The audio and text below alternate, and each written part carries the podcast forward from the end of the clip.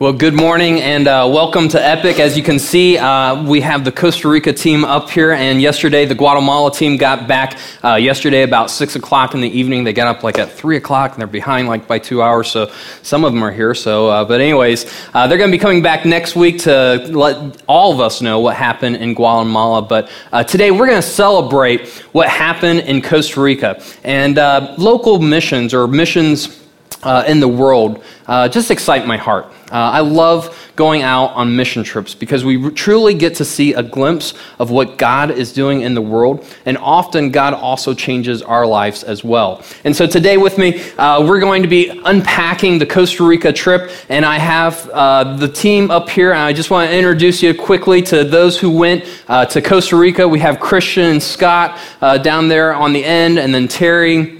Garrett, Nadine, Cody, Michelle, and Scott right here. Christina, Kaylee, Lisa, Jonathan, and Crystal went on the trip, and you would be proud of them.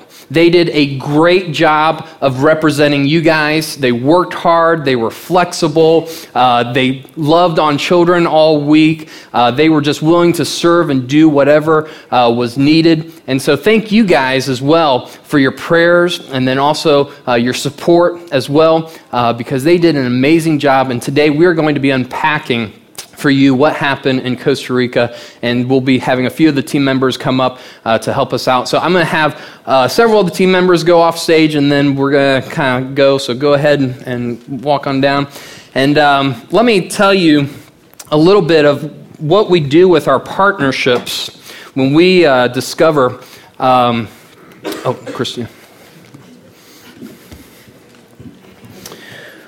When we uh, go out globally, one of our strategies is basically to um, look for churches that are making a difference uh, in that country, uh, churches that are similar to our heartbeat and our passion. So if you went to that country, you would pretty much say, wow, that church is familiar. It's kind of like Epic, but maybe they speak in a different language or something. Um, so we look for churches that are making a difference in other countries, partnering with them and teaming with them in reaching out to their communities and seeing what they are doing in their communities. So the church that we're partnering with in Costa Rica is called Open House, and it began just over a year ago. And Julio and Ashley uh, left the United States. Julio is the lead pastor. He's from Venezuela. Um, Ashley's an American, and they started this church uh, just over a year ago, and they are growing like crazy. They are already over 400 people in the church, and they are meeting every other week, and they just went to two services. And just like us, as we're going to be moving to a new location, they had also moved to a new location while we were down there as well. And so some great things are happening. But let me tell you a little bit about San Jose, which is the capital of Costa Rica. San Jose uh, is uh, the population is 2.5 million people. The entire country is 4.5 million uh, people uh, large there. And so most of the people are concentrated in Costa Rica. And there's a large gap between the lower class and then the middle to upper class, and there's not a huge population concentration in the middle to upper class. And so there's really a big gap in between. And the poor are really poor uh, in Costa Rica. And that's what we're going to be kind of unpacking today. And uh, let me introduce you to Christina. Uh, Christina is actually originally from Colombia. And uh, it's really interesting because Christina grew up in a country that had some similar dynamics in terms of just uh, there's this really poor class, and then there's this real upper to middle class and everything. And so when we were at Open House uh, Church, Christina, let me ask you this question. Um, basically, why did seeing something like Open House uh, Church kind of delight your heart? What was it? I was really um, excited just to see a church just like Epic, but in Spanish. Um, and uh, it was it was amazing how um, I didn't know how many people were going to be there, and then just seeing all these pe- people walking and walking, and, and at the end between two services, we they you know we had 400 people, which you know just to think that only a year ago this church started, and to have 400 people was incredible. And just to um, look back, I'm, i was, like you said, uh, born and raised in uh, Colombia, and 90% of the people there is uh, Catholic, but um, you know um, we don't practice. You know, I, I, used to be, you know, grew up, grew up in um, being Catholic, uh, but not going to church uh, often, and uh, you know, just to see that they target uh, the middle and upper class, and that you see the commitment of these people. It really, I was, I was shocked, and I, I um, spoke with a few people, and uh, they were, um, you know, they were telling me the same. They didn't feel, um, you know, how they can grow spiritually, and they, um, you know, in open house, they found that they can, you know, um, take like a next step. Um, so it was great to see that, um, and the goal is to have, you know, all these people um, start serving the community and take the next steps to um, really, you know, all these people, they have a lot of talents, a lot of um, resources. Uh, some they have the time to do it. It's just to find the path to get there and serve the people that need. Yeah, I love what Christina said. Um, down there, basically, the middle to upper class have pretty much turned their backs on God. You know, they've gone to the Catholic Church, they're tired of that and everything, and, and no one is really reaching out to that class. But yet, that class is the ones who can make the biggest difference uh, in terms of what's going on there economically and everything. And yet, they almost kind of disconnect themselves from what's going on, and yet, it's literally right across what we saw a highway or a river is these just shanty towns or these slum slum areas, and yet across the street, across this interstate, is a huge, uh, just, you know, rich area uh, in that area. Um, now, we had kind of an interesting thing happen. Your husband actually has a relative uh, who turned out only lived like five minutes from where we were staying. Um, tell us a little bit about that relative and telling them, uh, being able to tell them about open house and what that meant to you. Yeah, uh, this is uh, um, Nathan's uh, grandmother and um, you know some of his family cousins and aunt. Um, and I didn't know if I was going to be able to meet with them because we had a really tight um, schedule. But um, at the end of the trip, um, I had a chance to meet with them for a few hours, and they were really um, curious about.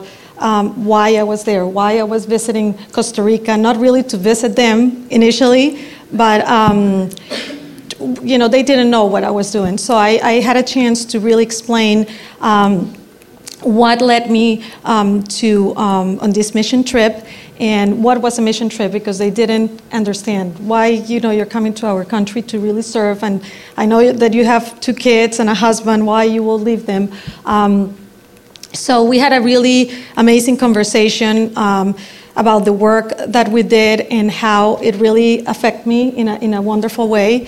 Um, and I can see them very curious to know more and more. Um, you know, um, Nathan's aunt, she has been involved in politics and she, she, she has done a lot for um, Costa Rica. She has been raised Catholic, but she didn't even know about this organization, uh, Roble Alto. So um, it was amazing you know, to see her, you know, more and more asking, and, and she wanted to be involved, and she wanted to do more things. And um, she has a son, um, and the son has a, you know, um, a son and a daughter, and she was um, sharing that they are Catholic, but they don't go to church, and uh, she will love to see um, her son and grandson and granddaughter doing something for the community and being involved. And she didn't know how to how to do it, and she thought, you know, she didn't even know about open house, so she asked me more information, and I gave her the information. And um, at the end of the conversation, it happened to be that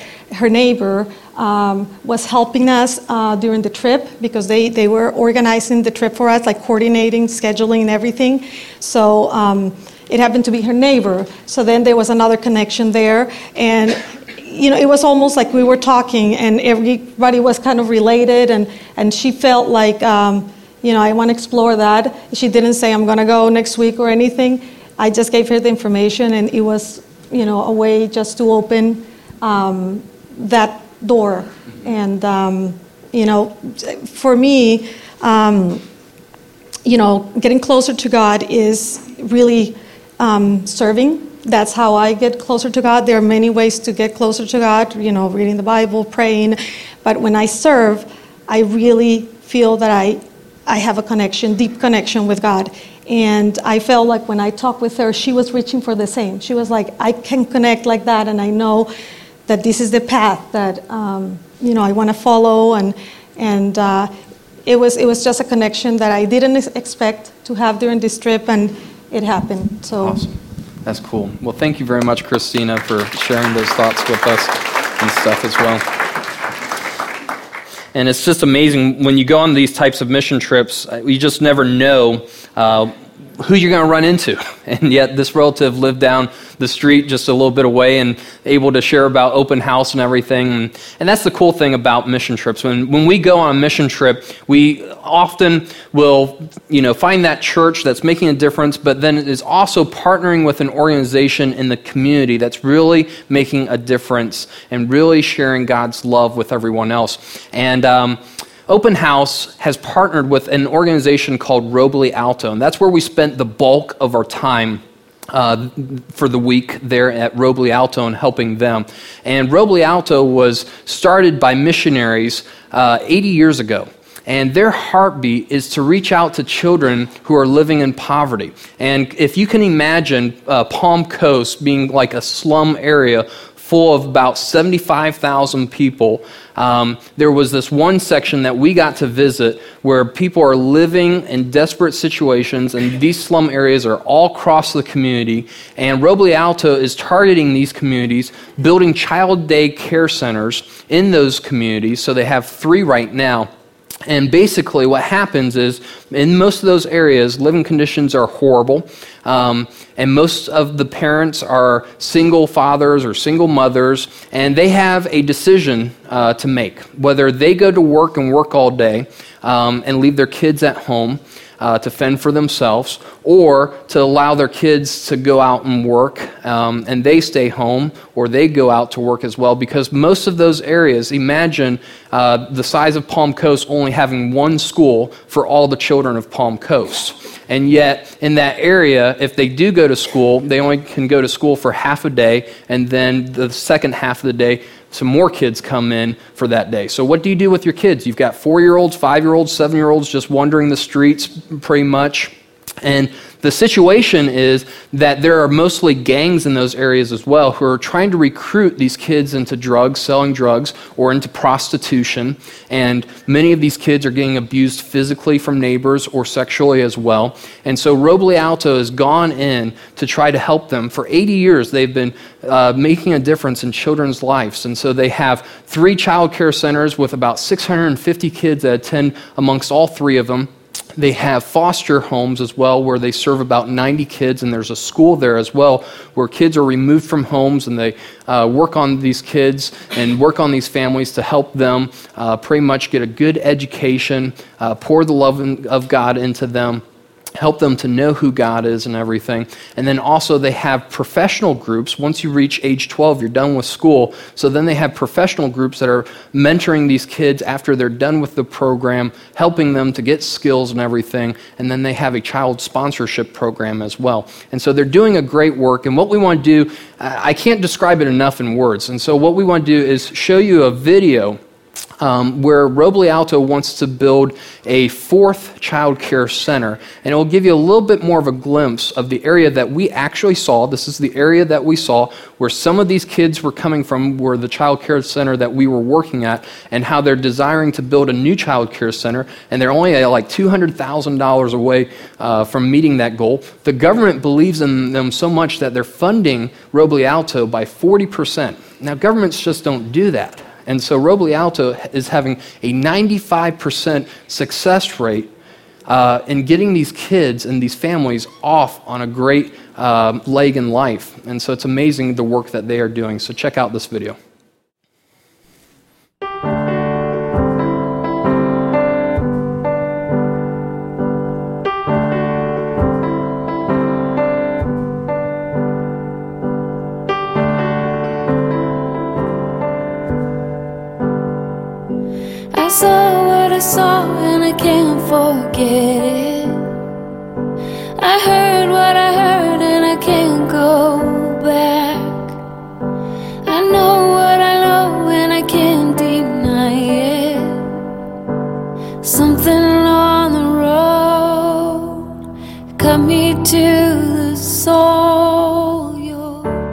Is Los Guido. This is a slum, one of the poorest areas of Costa Rica. Most of the people that live around here are Nicaraguans, immigrants that come and work. The land belongs to the government, and they build their little shacks with scrap metal that they buy around. They don't have any basic services, or they just grab their electricity from whatever they can. Uh, the water they use, they take it from the piping. The smell here is, is terrible. What you're seeing there is raw sewage flowing from the house to the creek. The lack of hope that people feel here is one of the saddest things. There is a lot of child labor. My oldest, I had to ask him not to go to high school anymore, and he's working at a coffee plantation. He doesn't make much because his hands are little, so he can't grab lots of coffee, but at least he can have two boxes, and for two boxes, he gets paid a dollar. It really hurts. It hurts every morning when I see him going to work, and I don't want the same thing to happen to the rest of my children.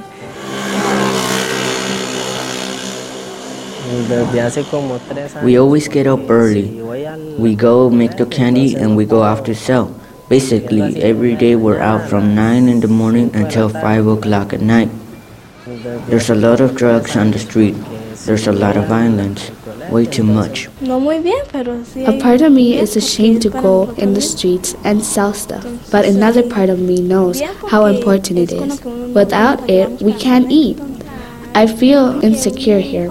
I am 13 and people look at me in a different way. I don't feel safe.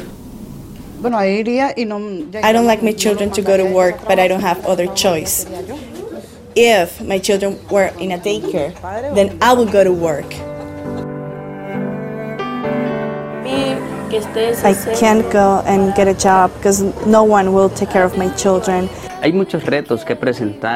There are a lot of challenges that face a man in society today.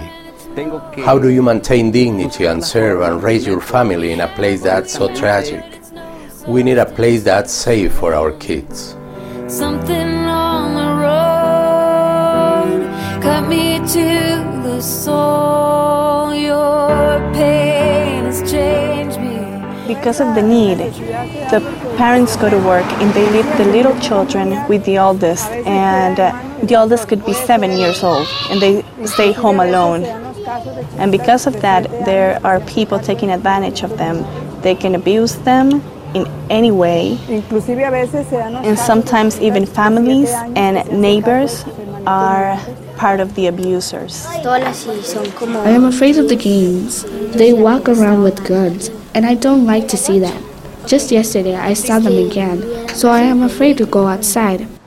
Los Guidos has more than 70,000 desperate, needy people there.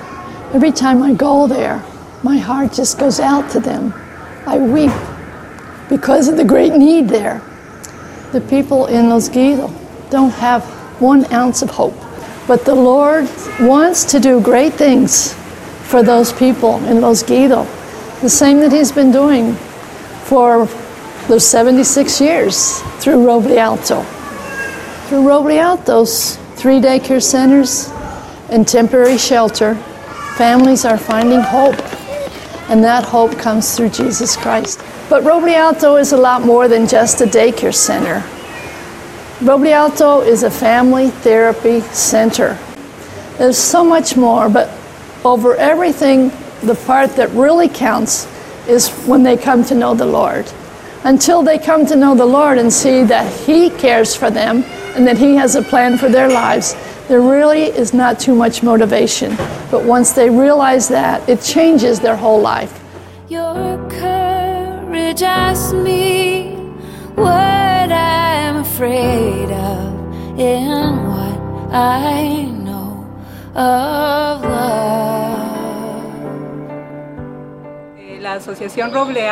Once they come to Roble Alto, they start getting a steady job, making money. The children do well in school. They stopped being violent. They stopped their addictions. The children behave correctly.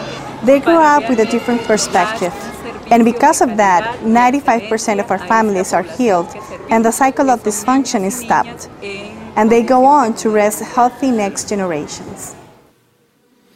Now, um, the week that we were there, like I said, the bulk of the week we spent at one of the child care centers of Roble Alto. And uh, while we were there, we really focused on the children. And we were able to help with the teachers and their activities that they were doing during the week.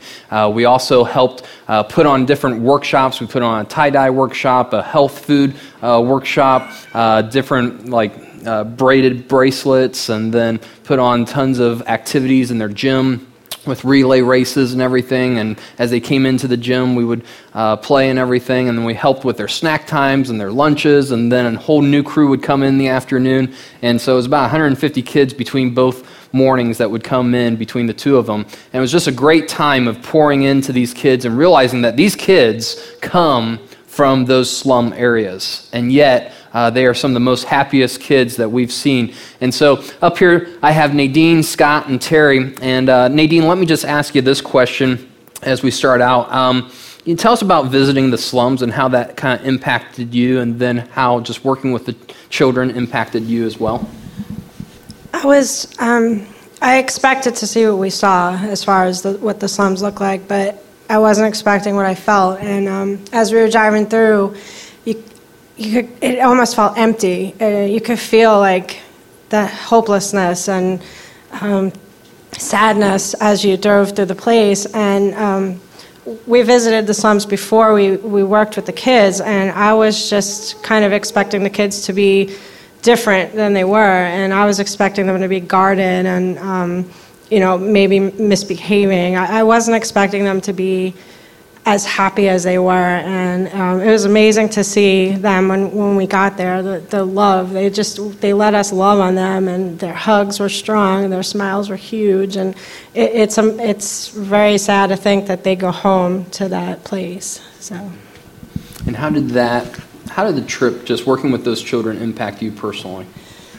Um, it made me feel like I, I, know I could do more and give more and love more, and I need to do those things. Um, and and I have so much um, that I, I, you know I, compl- I I have no business ever complaining about anything in my life after seeing what we saw.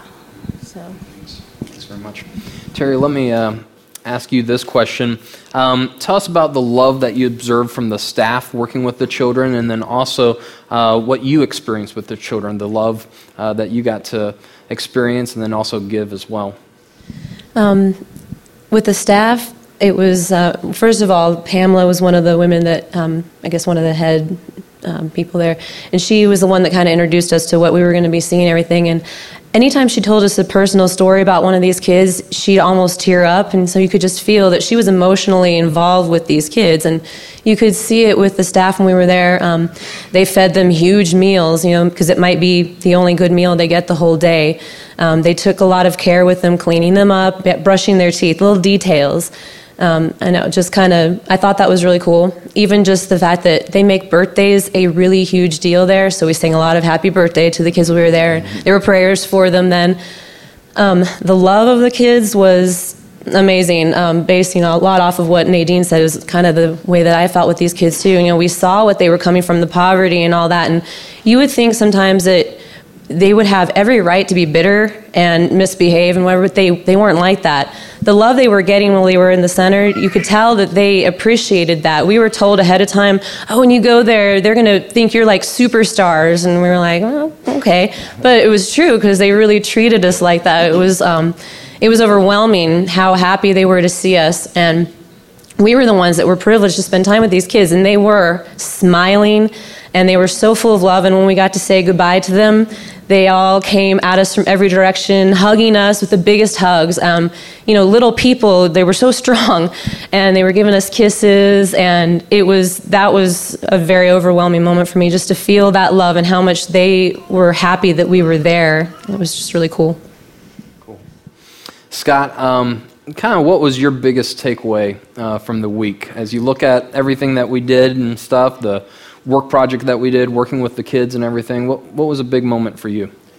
I think my biggest moment was, uh, excuse me, uh, when you look at the darkness that they're coming out of, the, that there's such a beacon of light of the Holy Spirit just working on that whole area. That these children, that just uh, you, you think every right that they would have to to hold on to their things and not give them up because they have nothing, and all they have is love. They they are still willing to give.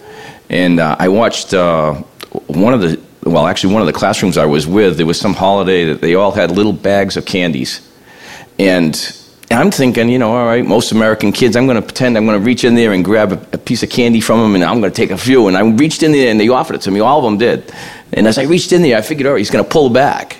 But they didn't. Four or five more kept on giving me more candies a bag. And I'm like, no, no, no, no, no. I was just joking with them. And what they did is they went around to each little kid that didn't have a piece of candy and gave it away. And, and, and it was funny to see the, the smile that would come over that one little boy or one little girl that uh, that was just amazing. To, to they were better to, to give than to receive, and and that's what they have down there. They have a, a, a just a anointing of the Holy Spirit around that whole area. Uh, you know, the children, the love that was poured out to us was just just amazing. And I kept on trying to give and, and give away, but I just kept on getting and receiving more and more from the, the uh, children that they had nothing but love to give and, and, and, as little what they had, they were willing to give that away too. And, and uh, you know, it's just it just kind of really blew me away to see these kids weren't un, they weren't selfish in any way. You know, and, and that I could see, and and, uh, like I said, the, the Holy Spirit in such a dark area, the Holy Spirit's like a beacon out there of light, and these people are being drawn to it. It's just amazing to to see how much we have and and, and hold on to it as they are just willing to give away. Yeah. It was neat just to see the team interact every day with the children and everything. And as the week progressed, you know, the children got more attached to us and more attached. And at the end of the week, they did something that they had been working on very special for us. Um, they, we went into a gym and they brought all the kids in that afternoon uh, to that gym and we played some big huge group games together and then we sang some songs with them or they sang the songs we kind of watched you know most of us speak english but um, anyways it was an amazing time. And then they had us get in the middle. And uh, they wanted to pray over us. And so you have all these kids, about 80 kids surrounding our team, uh, reaching out their hands towards us, praying for us. And, and then after that, uh, they gave us tons of cards, like probably like 50 or 60 cards that they had been making during the week, uh, just thanking us how much uh, spending time with them that week, uh, doing the activities that we did with them, helping them to uh, paint their courtyard and everything as well. And all these kids, you know, you got mobbed by five or six kids at the same time trying to hug in everything. They were asking, when would we come back? You know, uh, don't go, and all those types of things. And so it just kind of really uh, broke our hearts uh, as they did that. Um, but you guys would be very proud. This these guys did an amazing job. Uh, the team that was down there and the love that they shared with these kids. And, you know, sometimes it's interesting. We think did we really make a difference in a week? And yet, um, realize that these kids are coming from areas where people are coming to them to get them to recruit them to sell drugs, into prostitution, to abuse them. And yet, they have adults who come in who are strangers and who offer love in a non threatening way. And they remember that and they remembered that wholeheartedly. And so um, let's just thank the team for going down there and uh, what they did. And so thanks, guys. And I'm going to bring up uh, Cody, if there he is. Oh. and um, we're just going to talk a little bit about a few moments uh, of impact um, that kind of happened on the trip that, you know, kind of like what Christina was talking about that you just didn't expect and everything. And so, uh, Cody, my question for you is, um, you know, tell us about the impact that the team had upon the team that was coordinating us, coordinating the trip for us. Um, tell us about this team uh, that led us down there while we were down there. Well, it's, it's funny because you expect, uh, seeing everything that we saw down there, you expect God to uh, totally change you in certain environments, but his plan is totally different than what we think. Um, so we had, uh, we had a cameraman down there named Carlos. Uh, we were superstars, we had paparazzi. Um, and then we had uh, an interpreter with us the entire time named, uh, named Pia. And um, it was cool. They were able, normally they don't do mission trips. They do uh, more educational trips uh, from colleges, from basketball teams, from different environments. So this is something new to them. But they got to hang out with us through the thick and thin of everything. Um, all the child care centers, the foster homes, uh, Los Guidos, they were there with us. Um, so they got to see it, and they didn't realize that any of this was going on. And they live right around the corner from there. So they didn't see the impact that Roble Alto was actually making in the community. So it completely just impressed upon them. Um, and uh, Carlos, our cameraman, actually um, he went home and he was telling one of his neighbors about it, like, oh, this place is awesome. You know, it really affected me big time. Um, they're just having these Christian impressions upon him. And he wasn't a believer. You know, he made it clear that, you know, he's seen it and kind of wasn't really about it yet, not uh, impressing on his heart. And uh, the person he was talking to, um, his neighbor was a successful businesswoman in the area. And she's like, I went through that process. I was, uh, I was in foster care through Roble Alto. So it was a, it was a pretty cool impact on him. And then the next day he came back and he told us he was super excited. Um, and then I had a couple conversations with him about it, about God and stuff. And uh, he's like, What's the wristband about? Um, in his Spanish accent, of course. I don't have a real good Spanish accent or to do it. Um, and I was like, This is just to remind us what God's game plan is for us, the five G's, you know, that we don't just do church, we live out church. And uh, he, he just kind of looking at me like all weird. And uh, I was like, We want to make sure that uh, we're like the bridge to Christ. And, um, and that we don't point fingers at people. We want to bring them in. And uh, he was like, I, I, I, don't get it. He's like, all the churches around here um, are very old and stuck in their ways, and they don't do that. I don't go there. So it was pretty cool having that conversation. And that opened up a door to Tim to talk to him. It was like, well, we have this project open house, you know, this church that's starting. Come and check it out. He's like, no, not yet, not yet, you know. But it was cool that God used us in that moment, something that you know, we didn't even know it was there. And, uh, and it also happened with, uh, with Pia. You know, at the end, she made it very clear that um, the way we live, the way we do things, uh, we were completely different than anybody else she's dealt with.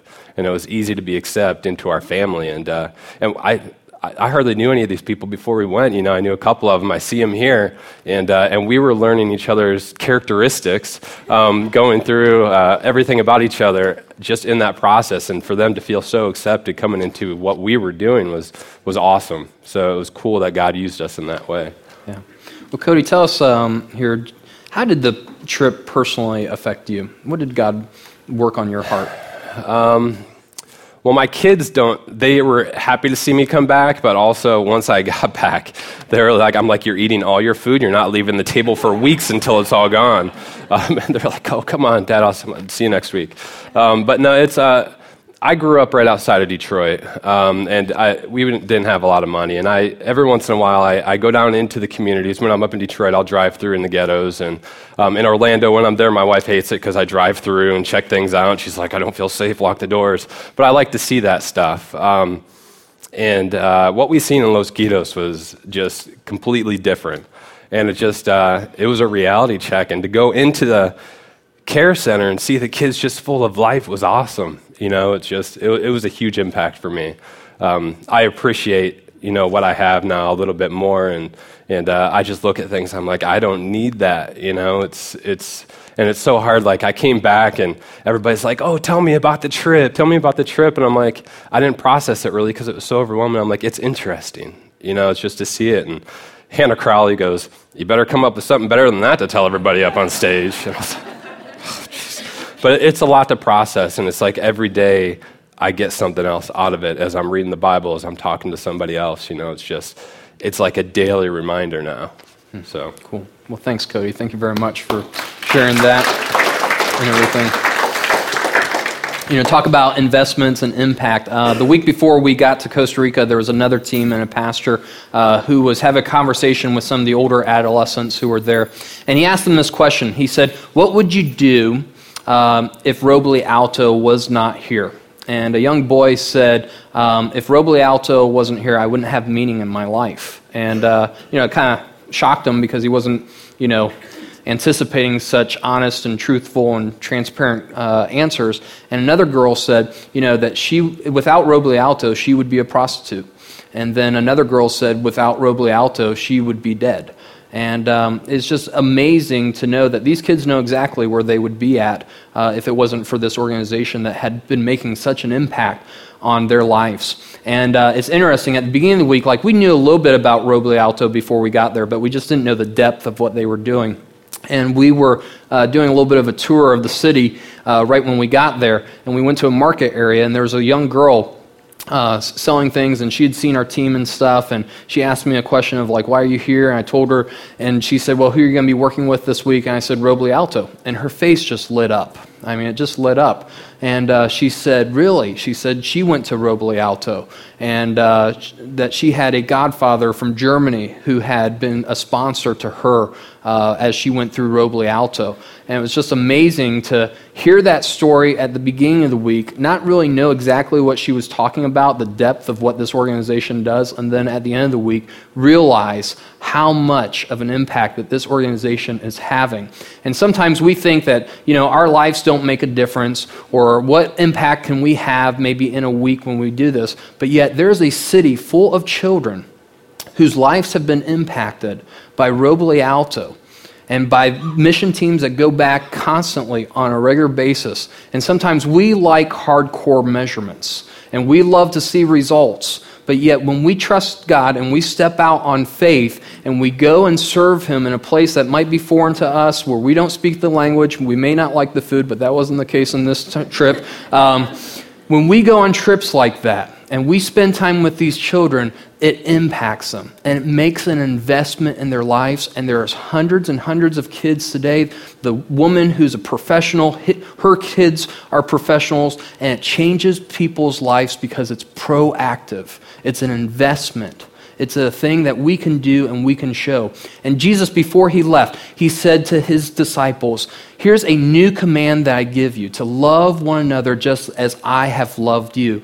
And when you love one another, then the world will know who I am, who Jesus is. And it was amazing to watch our team come together to show love amongst our team members, to show love to these children, to see observers who would not normally be at Roble Alto that week, who were kind of foreign to the concept of mission teams coming in, to observe us, and at the end of the week, pretty much say, There's something different about you guys. You guys are like a family. There's so much love, and I feel a part of that love. What is it that's different about you guys? And so it's an amazing thing that's going on. And 80 years at it, and there's still a huge need. They have to turn away kids on a regular basis uh, because they do not have enough centers down there uh, in the city of San Jose. But yet, there's this church that is inspiring the hearts of people who can make a difference there, and yet partnering with an organization like Roble Alto, who's doing such a tremendous job, and we get to be a part of that as well. So, thank you guys so much for your prayers, for your support, for what you did as well. And during the service, I don't know if God's like tugging on your heart, like, how do we get involved? How do we make a difference in everything uh, and on a regular basis?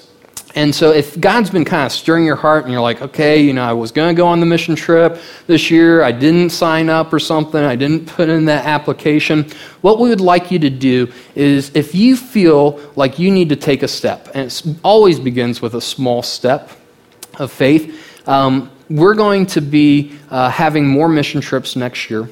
And so, we, if you're interested, we would love to, for you to go to our Involve tab. Uh, everything that we do, whether it's globally or locally, is under our Involved tab.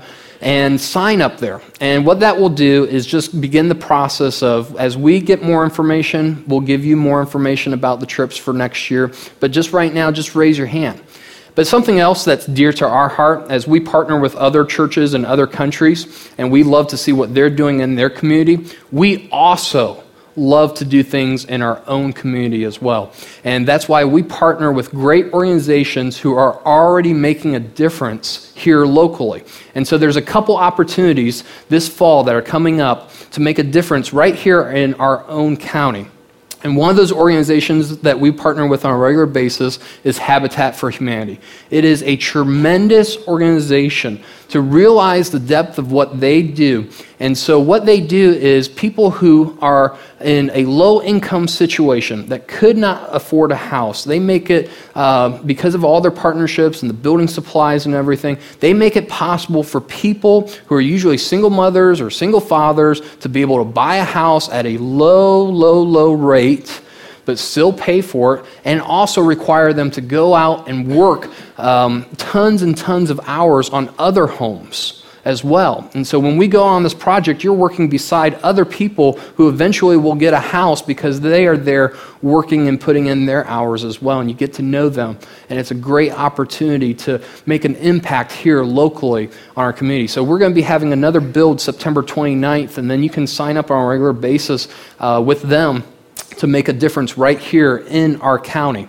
And then also, a new partnership that I want to tell you about that we are forming is the Grace Community Food Pantry.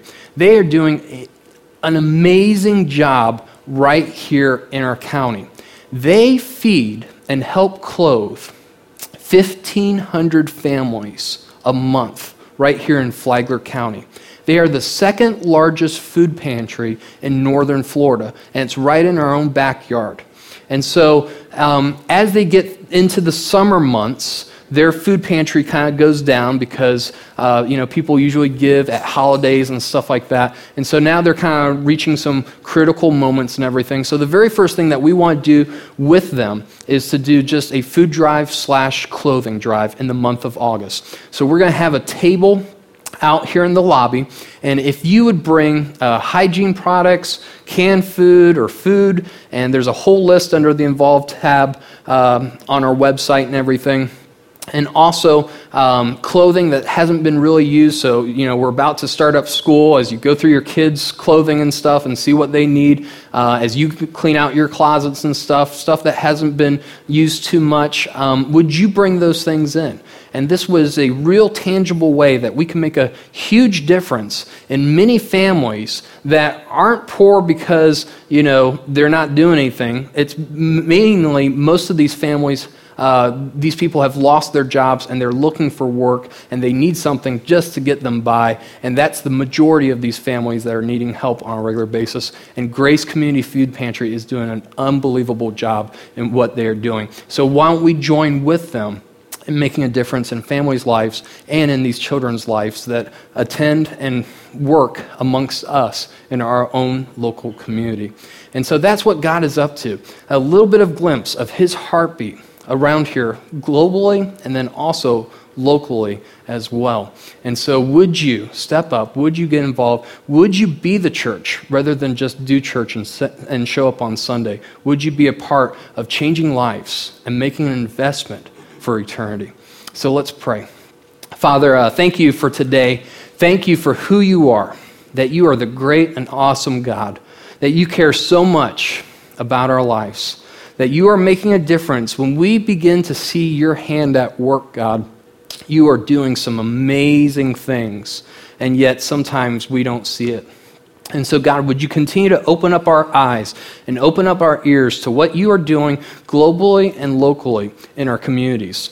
And we just thank you so much for the people who stepped out on faith. Thank you so much for all the people here at Epic who supported these guys, um, prayed for them, and God, it is amazing to watch um, what can happen when we come together and we recognize the love that you have for us and the love that we can share to each other and how much of a difference that makes when people see our love for one another.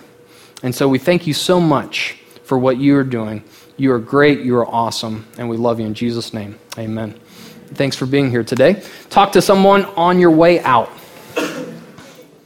Well, good morning. Buenos dias. My name is Cody, and I'm here at Epic Church to give you the epic news. As you can see, I've been watching the Olympics the past, uh, the past day. I've been to anybody else watching the Olympics, keeping up with it? Man, with some great competition out there, right?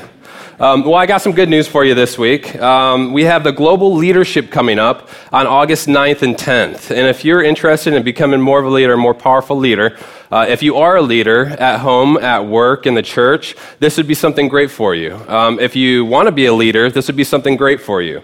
If you don't want to be a leader um, and you'd like to be voluntold, this would be great for you. Everybody can take something away from this. It's absolutely amazing. I went there last year, and they have a great group of speakers there this year.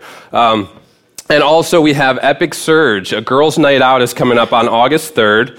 Um, and we are going to be having an Art and Soul studio. It's from 6 o'clock to 8 o'clock. The cost is $10, and it'll just be an amazing time for all the girls, especially uh, the new ones coming into Surge uh, for the seventh grade. Everybody coming into seventh grade is allowed to be able to come and hang out with us. It'd be a great way to get them introduced to everybody just in a comfortable environment. And guys, I didn't forget about you also. And two weeks after that, we'll be having a Cubbies night down at Daytona's Cubs. So uh, we'll be getting a group. Just uh, keep up with Facebook, the Facebook page Epic Surge on Facebook, and check out all the insight that we have on there.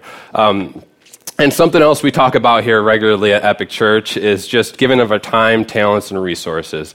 And if you call Epic your home, um, there's two ways that you can give here. You can give online at theepicchurch.com, or you can give in our giving boxes, which we have one right over here and one in the hallway um, that you can give there. And if you're just a visitor, if you're just checking this out, this isn't for you. This is just for our Epic family. So uh, thank you for coming. Um, enjoy the rest of the service.